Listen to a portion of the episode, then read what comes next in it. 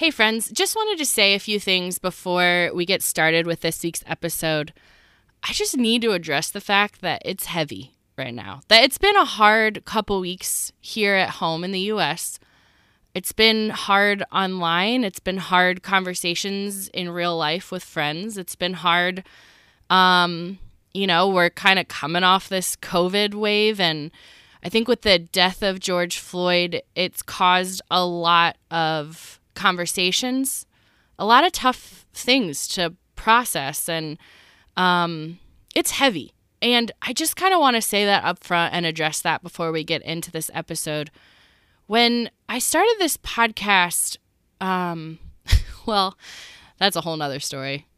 When God started this podcast, it came out of sharing what God was teaching me Nothing that I share, at least up until this point on the There's More podcast, has been topical, has been, um, oh, let me think about topics that we'd want to talk about and then, you know, talk to God about it, read the Bible, and then address it. It has all been a complete outpouring of the pages of my own journal. Like things that God is teaching me, I then say out loud.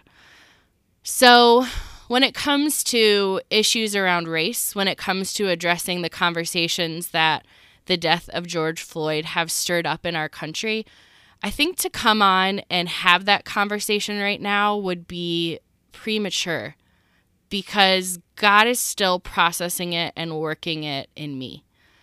And that's been my tone and my heart for this podcast is the the overflow of the more that God is revealing to me. Um, and he's doing he's doing a lot of work. I just to share a quick part. Um, God actually has been teaching me about idolatry, which is a weird old word. I ran into it as I was reading First Corinthians, and then uh, went down this rabbit hole on idolatry, and I was learning it and studying it and being crazy convicted slash encouraged about this in my own life about putting other things before god. Uh, and right as i was learning that is when george floyd was killed. And i um, had a few heavy days with god of mourning of crying just about um, this whole issue around race and just the heaviness of it and the reality of it. And um, then i get back and i'm still reading about idolatry and I then am reading an article about idolatry, and it, it mentions the book of Amos. And it said the book of Amos is an example of idolatry when people care more about themselves than they do the needs of the poor or the needs of the hurting or the needs of the oppressed. And I was like, I'm sorry, what? that's in a whole book of the Bible? And that's idolatry? God, what you're already teaching me about? And in the book of Amos, it's essentially described that way because he's saying if you have God first, like you you do not have idolatry in your life. God is number 1 in your priorities, in your desires, in your decisions. You will care for the needs of others. But if not, if you are number 1 in your life and your comfort is the number 1 priority over God, then you won't care for others. And that is idolatry when God is not number one. So I've been spending the last few weeks still on this topic on idolatry, um, reading in the book of Amos, and it's still messy. Uh, I've also been reading um, some pretty tough Psalms um, that have also been very convicting and challenging to me. I use the word convicting, but I mean in a good way. I don't know what other word to use there. For example, um, this verse in Psalm 28 3 Do not drag me off with the wicked, the workers of evil. And here's how David describes workers of evil who speak peace with their neighbors while evil is in their hearts. Uh, so then I've been reading verses on that and guys just asking some tough questions. Not posting it on Facebook, not getting on Twitter and reading political opinions on this, looking at this bigger picture of why is there a whole book in the Old Testament specifically addressing our hearts around the hurting. Why in the book of Psalms over and over again does God describe wicked men as someone who isn't doing bad things? They speak peace with their neighbor, but they have evil in their hearts. They have hate in their hearts. Um so yeah, I just I just want to say that out loud. I just want to address that this is going on. I want to address that it's hard. I want to address that as a white person, it is a difficult conversation to know how to engage and engage well. And I just want to encourage you that if you feel overwhelmed by this, if you have felt heavy by it, um, it kind of is reminding me of pieces of what we saw happen with the Me Too movement there was something that happened in the news, there was something that happened in the world which started the conversation around sexual assault and sexual violence. Now, the details of what happened in the news could be debated. You could take sides, you could make it political.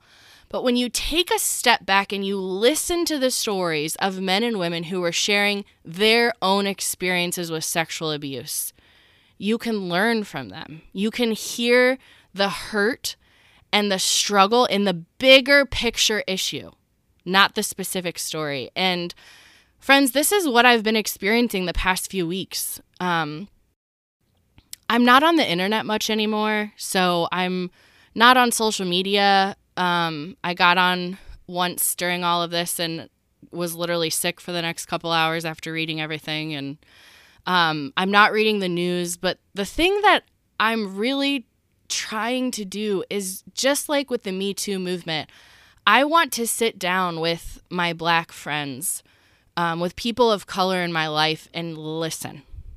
Not form this political opinion, not make it into this like who's right, who's wrong, but but listen. Listen to these stories of men and women experiencing a bias and a hurt because of the color of their skin here in 2020 in Akron, Ohio. You know? I've thought um, many times about that verse in James that tells us to be quick to listen.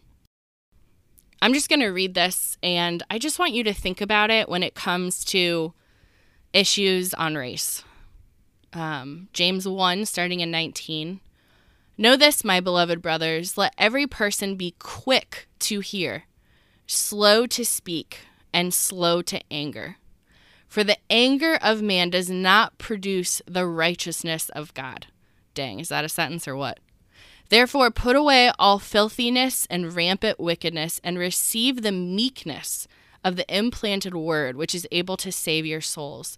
Be doers of the word, not hearers only, deceiving yourself. For if anyone is a hearer of the word and not a doer, he is like a man who looks intently in his face in the mirror, but then when he walks away, he forget what he looks like.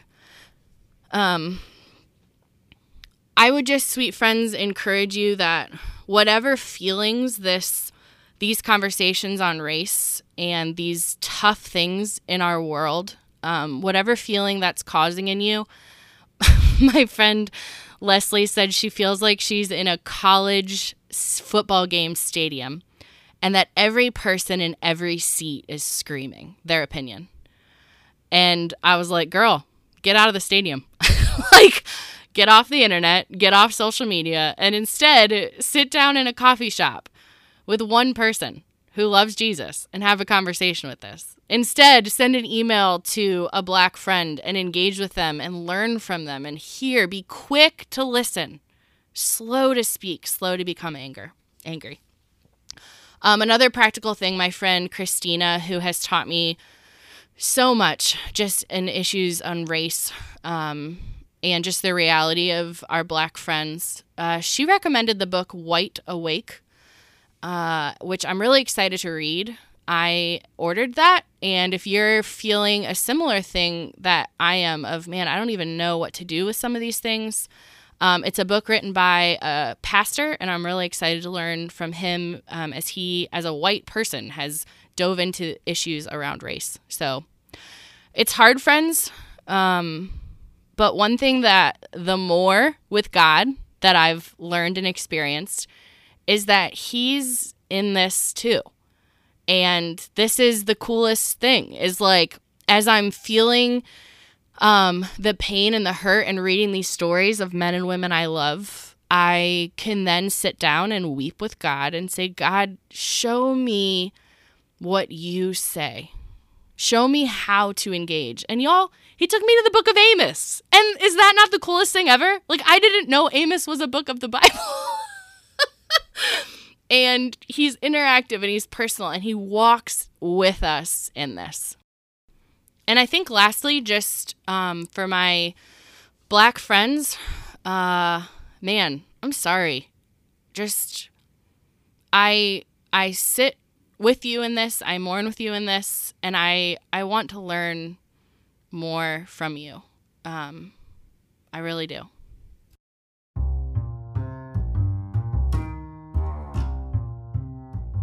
What up, what up? Welcome to the There's More podcast. This is your host, Hannah Nitz, coming on every week to talk more about the more with God. Um, I, for a long time, thought I had all there was. I knew Jesus. I accepted his sweet gift of salvation, of all he did to make my relationship with God right, and then got busy getting to work and serving and loving others without realizing that there was more for me not just in the doing and the volunteering and the going to church and the small group, but just between me and God. There's more to experience in your relationship with Him. So that's what we talk about each week. And this week is a little word, starts with an S and rhymes with pluward. It's steward. So we're going to talk more about this concept and how it hit me uh, in First Corinthians 4. So here we go.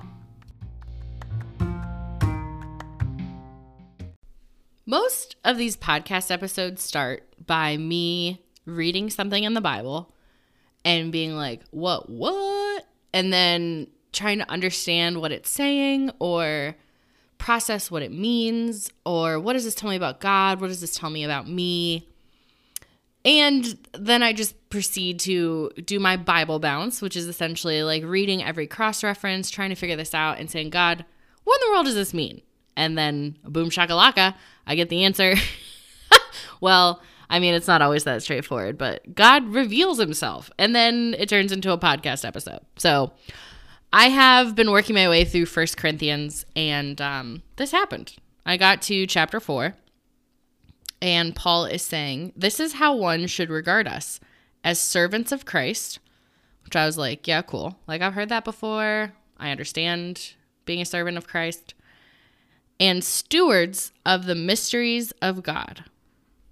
And that, my friends, was my what, what moment. I was like, a steward of the mystery of God. If I had to list you know, 50 words or phrases to describe someone who believes in Jesus and who loves God, I would never use the phrase stewards of the mysteries of God.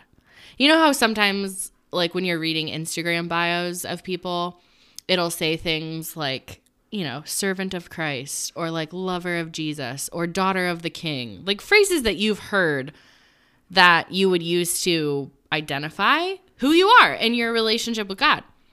Uh, stewards of the mysteries of God was just not a phrase that I was familiar with. So, uh, turns out it's kind of the sweetest concept. And um, by reading more in First Corinthians 4, in Luke 12, in Matthew 25, and in First Peter 4, and Romans 12, my, my Bible bouncing, um, I'm starting to wrap my mind around it, and it is the coolest thing. You ready? Okay, so if you read through this opening in 1 Corinthians 4, this first verse, and see that Paul says that he is a steward of the mystery of God. When I looked up this word steward, um, I was ready to see uh, words about um, like taking care of someone's money. Because I think as a Christian, that is the main way I've heard the word steward. Like, be a good steward of the things God's entrusted you with. I've heard that so many times. I feel like if you go through any sort of like financial, you know, Christian financial class or just like read a book or a blog on being wise with your money as a believer, I hear the word steward. And I think that's the only time I've ever heard that word. Like if you step outside of the Christian world, I can't think of a time someone using a word steward.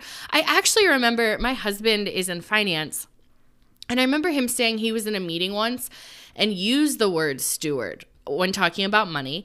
Again, that's the context we hear it most often, and talked about being a good steward of what we've been like given and entrusted with.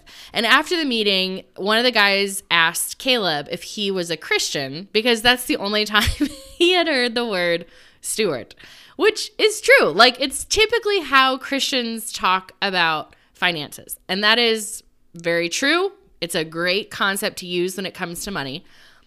But y'all, that isn't what I found.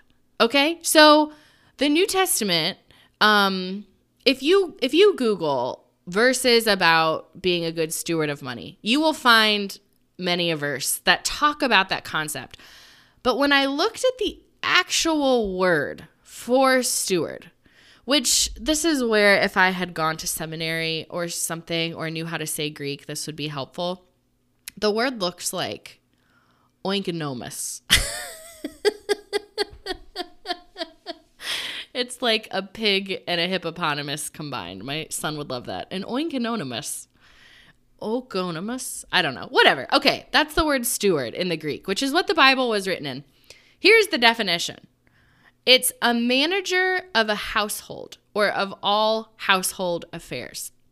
So, this role, the steward, is an actual role. Like, think of um, nowadays, think of like a manager, think of like a chief of staff if you are interested in politics or have watched any political show, you'll always see the chief of staff, which is essentially the right hand of the person in power or the president. Like they aren't the face, but they are overseeing everything. Okay? So the steward in this definition of the Greek word, it means a manager of a household or all household affairs they said you could use the words like your steward, a manager, a superintendent, and that the head of house entrusted everything to this person management of all affairs, care of how they spent money, how they paid bills, duty of dealing with all the staff, of servants, and of kids. It also said they could be the manager of a large farm or an estate. Okay, so are you getting this picture? Like, a steward, especially in this context of using this word in the Greek language in the New Testament, this is a freaking big deal. This isn't just like, oh, you know, every every person at one point has been a waitress or worked at Subway. Like this is a relatable term. A steward was like a high position of lots of authority and literally in charge of making sure that everything went according to the boss, the manager's wishes, running it all, being the chief of staff over this whole household, this whole estate, this whole farm, this whole political group. Like, it's a big deal. So when Paul says that we are stewards of the mysteries of God, that's a big deal. The words this oinkinopos, okinomos, I should really, you know, talk to someone who went to seminary. Whatever that word is. It's used 10 times in the New Testament. And from what I could read, just of those, te- I went to those 10 verses and read those chapters, there was only twice that it was referred to even in a financial sense. And the rest of them is this this role of being over and in charge of this huge estate and role that technically you do not own, but you are in charge of. Okay, so just think about that. Like, Paul is describing himself and therefore inviting us to do the same as a steward of the mysteries of God. If you keep reading in uh, 1 Corinthians 4, it then goes on to say, as a steward, essentially what is required of them. And it goes on to say that they must be found trustworthy, that they need to trust God's promises, uh, follow through on the duties that God has asked. Um, and it says that God will disclose the purpose of our hearts and our private motivation and will give whatever praise or discipline is due to that steward. Yikes. Okay, so yeah, verse 5. Um, again, we're in 1 Corinthians 4. Um, Do not pronounce judgment before the Lord comes. He will bring to light the things hidden in darkness and will disclose the purposes of the heart. Each one will receive his uh, commendation from God. Okay, so again, let's set this up. like this picture of the the chief of staff, the head manager, like the head person in charge of this huge thing is what God is essentially giving us the opportunity to be a part of that we are stewards of the mysteries of God. God as the big boss in charge literally has this estate. Picture this estate that can encompass all of who God is, the mysteries of God. And then he is gone, like a like the boss, like the guy who lives, the family who lives at the house is gone, and we're left in charge. We don't own it, but we are in charge. That's crazy. And this thought of um, the encouragement in this chapter of being found trustworthy, of trusting God's promises, of following through on our duties. And then God will disclose the purpose of our heart and give the praise that is due for this work that we're doing. Hot dang. That is such a cool picture because I think sometimes when it comes to the church, at least from my experience, the way that I've heard my relationship with God described um, is much more how Paul starts 1 Corinthians 4 of saying we're servants of Christ. Like you kind of picture yourself in this lowly role and there's hundreds of you and you each just show up from your like 9 to 5 shift and you clean your dishes and you put things away and it's like I'm the wait staff. I am the servant of Christ. And the cool thing about God is that's true. Like the phrase servant of Christ is there. But just as quickly as he calls himself a servant, he calls himself a steward over all of God's mysteries, which is one person who had this job over an entire household. It's a prestigious role, it's an important role. It's not that washing the dishes isn't cool, but like you're literally in charge of everyone who's washing the dishes and paying the bills and taking care of the children. Like, this is a lot, right? And like, God invites us to this huge seat as an overseer of all the mysteries of God. Wow. A cross reference for this verse in 1 Corinthians 4 which if you're new to cross references if you go to the bottom of your bible most bibles have um, every verse like listed very very small on the bottom and then it will show other verses that teach a similar concept um, all throughout the bible. It is like the dopest way to study the word because like it is the bible teaching you about the bible. Like you could hop i call it the bible bounce all over the whole bible to learn a concept. And just as a side note, so I'm reading through First Corinthians. That's my goal is to get through First Corinthians. But the reason it takes me so long is because when God captures my mind and my heart about a word like this or a concept, and I'm like, God, I want to know you better and I'm going to chase this down, I bounce all over that book. so, anyway, uh, you should do the same. It's really fun. So, Luke 12, um, starting in verse 35, he kind of goes further into this concept of being a steward, a manager of the household. Um, in this verse, it's asking who is the faithful and wise manager.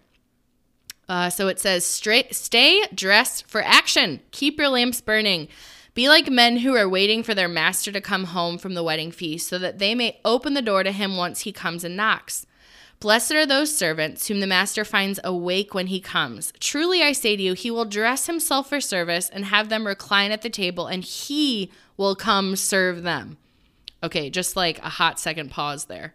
So, man, isn't the Bible freaking cool? So, here, like, this is in Luke. So, Jesus is saying, y'all, get ready. Like, you are a manager of the household, you are a servant to the king in his kingdom, but be ready for him to come back. And by the way, when the master, when God comes back, when he finds you awake and ready and working and serving, he will then have you recline at the table and he will come serve you. I'm sorry, that's just like, I'm not even done with that verse. I need to keep reading that one myself. Um, starting back in verse 40 of Luke 12, you must be ready, for the Son of Man is coming in an hour that you do not expect. Peter said, Lord, are you telling this parable for us or for all? Good question, Peter. Love it. And the Lord said, Who then is the faithful and wise manager, whom his master will set over his household? Sound familiar?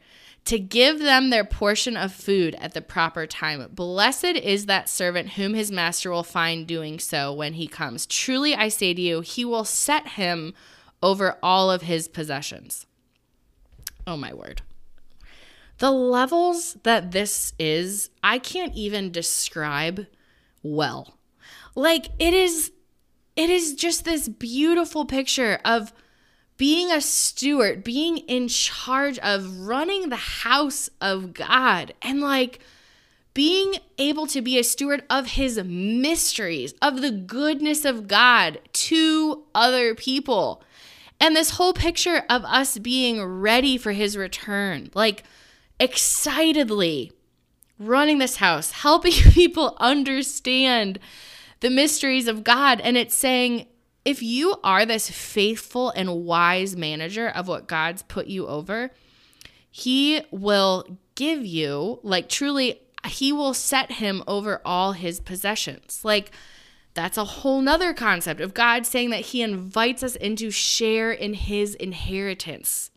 Like, literally, like, if your parents were to pass away and they were to be very wealthy and they give and they leave their inheritance to their kids, this is the picture that God gives us of the kingdom, both the spiritual goodness and the physical goodness of heaven and his kingdom that we get to inherit.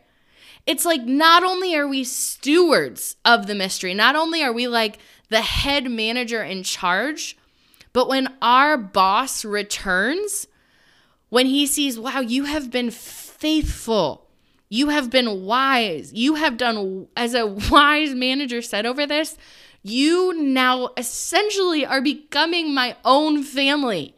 Like you are promoted to receive my inheritance and this communion with him. Word to your mother. Okay, this is the point in the episode that I have to like take a breath and be like, does this make sense? oh, word. Maybe the downside of um, just getting out my journal and reading it, I'm like, God, this has rocked my world. Am I communicating this correctly? We'll find out. All right, friends. So, First Peter 4, um, verse 10, it says, As each has received a gift, use it to serve one another as good stewards of God's varied grace. So, when I first read this verse in context of us being stewards, of us being the chief of staff over the mysteries of God, um, I was a little confused at this use of the word grace because I've always understood grace as like an undeserved favor. Like, this is a character trait of God where he treats me better than I deserve. Like he does not give me the punishment and discipline I deserve for all the ways that my heart and actions don't love him. Uh, instead, he loves me to an unending amount. And that's how I've understood grace is this undeserved favor. Which if you read that, it does make sense. Like we've received a gift, use it to serve one another because we are a steward of God's grace. Like the grace that he gave to us isn't just for us, but again, if we're the chief of staff over his grace while he's gone, it's like, all right, we need to interact with this and use this well and and get other people to understand and to engage with this grace. So when I looked up this word grace, okay, I understand what a steward is. We've been talking about that. If I'm a steward of God's grace, I did find this first definition I'm talking about, this undeserved favor, but it also had a second definition for God's grace. It said it's the power for living, a divine influence in our everyday. Which, my goodness, is this not so cool? Second Corinthians 9 8. God is able to make all grace abound to you so that having all sufficiency in all things at all times, you may abound in every good work. So, when people have used the phrase grace before, when they've been able to do something for someone else or love someone in this crazy way, and they say, Man, it is all by God's grace.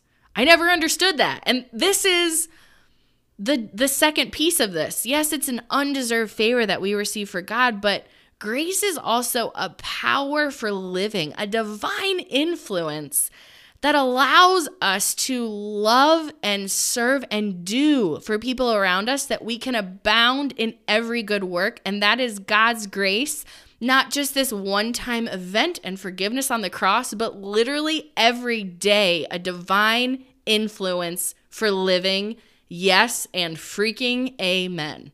So when this verse in 1 Peter 4 is saying, we have received a gift, use it to serve one another as a steward of God's varied grace. The next verse says, Whoever speaks as one who speaks of God Whoever serves as one serves by the strength God supplies, in order that in everything God may be glorified through Jesus. Like, it is just mind blowing to me that it's like God doesn't just give us this amazing gift of salvation and of grace and of love. It doesn't just stop there. As we continue to step into that, we are filled with a divine power for living this withness with God the more. Like, as we experience this sweetness of interaction with Him every day, He then gives us gifts so that we are stewards. We are the head manager. We are the chief of staff over His grace. Man, that's sweet. In Romans 12, it uses a similar phrase as it talks about the gifts we receive. It talks about the gift of teaching, of prophecy, of encouraging, of generosity, of leadership, of showing kindness. That as stewards of God's grace, as stewards of the mysteries of God, we then get to serve one another that's what we get to do, not by our power. Could that be any cooler? Like, I love how it says that in 1 Peter 4 11. Whoever speaks, speaks as one of God. Whoever serves, we serve by the strength God supplies in order that in everything God can be glorified. Man, this just feels so different after experiencing this more with God. I always started here. I started with the doing, I started with the doing things for God's glory. Um, God's glory is a hard thing to define. I guess internally, as I pray about it or process it, I just think showing others God's goodness and faithfulness and qualities and characteristics of God in all things. Like um yeah, that's that's how I would describe it. And I just was so focused on doing things for his glory, doing things for his glory. And I think a lot of obviously the teachings of scripture and things from our churches, it's like go do things for God. And there's this excitement in that. But I was so focused on that that I didn't know the goodness of God for myself because I was so focused on making sure other people knew it. And this is where, as God stopped me in my tracks and took all of my giving and serving and doing away, because it was like, Hannah, you're doing this in the wrong order. Know me. Me. Like, in getting to know God, not out of the doing and serving, but just to know Him. Guys, as that's happened in my life the last year and a half, it gets me amped about these verses in a whole new way. Because now that I know God, not just know of Him, not just know what my pastor says, what these books say, what others say, but me and Him hanging out every day in His Word, saying, God, show me more. If there's more to know about you, I want to know it. I want to chase that more than I chase anything else in this entire planet. And as He's revealing more of Himself to me, I can't tell you the the feeling that echoes through my bones and my veins and my soul as I read about being a steward of God's grace. If I read about being a steward of the mysteries of God. And friend, if you don't feel that yet, if you're like, man, I just like this is cool. like I guess it's cool that God invites me into this huge job and this honor and this role of being his right hand, of being the person who gets to share the mysteries of God and God's grace with others. Just like this verse says in 1 Peter 4 that we show hospitality to one another without grumbling because we have received a gift and we use it to serve one another as good stewards of God's varied grace. And if that doesn't get you amped yet, that's okay. Because as you start with step one and pursue the knowledge and the knowing of God and building this trust and this relationship with Him, as that deepens, my friend, you will get even more amped about this sweetness and this stewardness.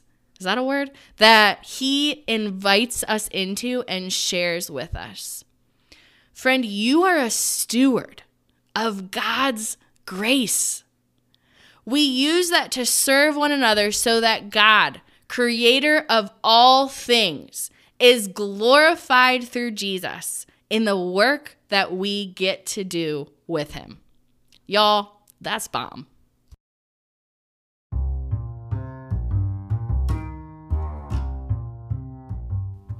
Man, the chief of staff that's a big deal, a big title.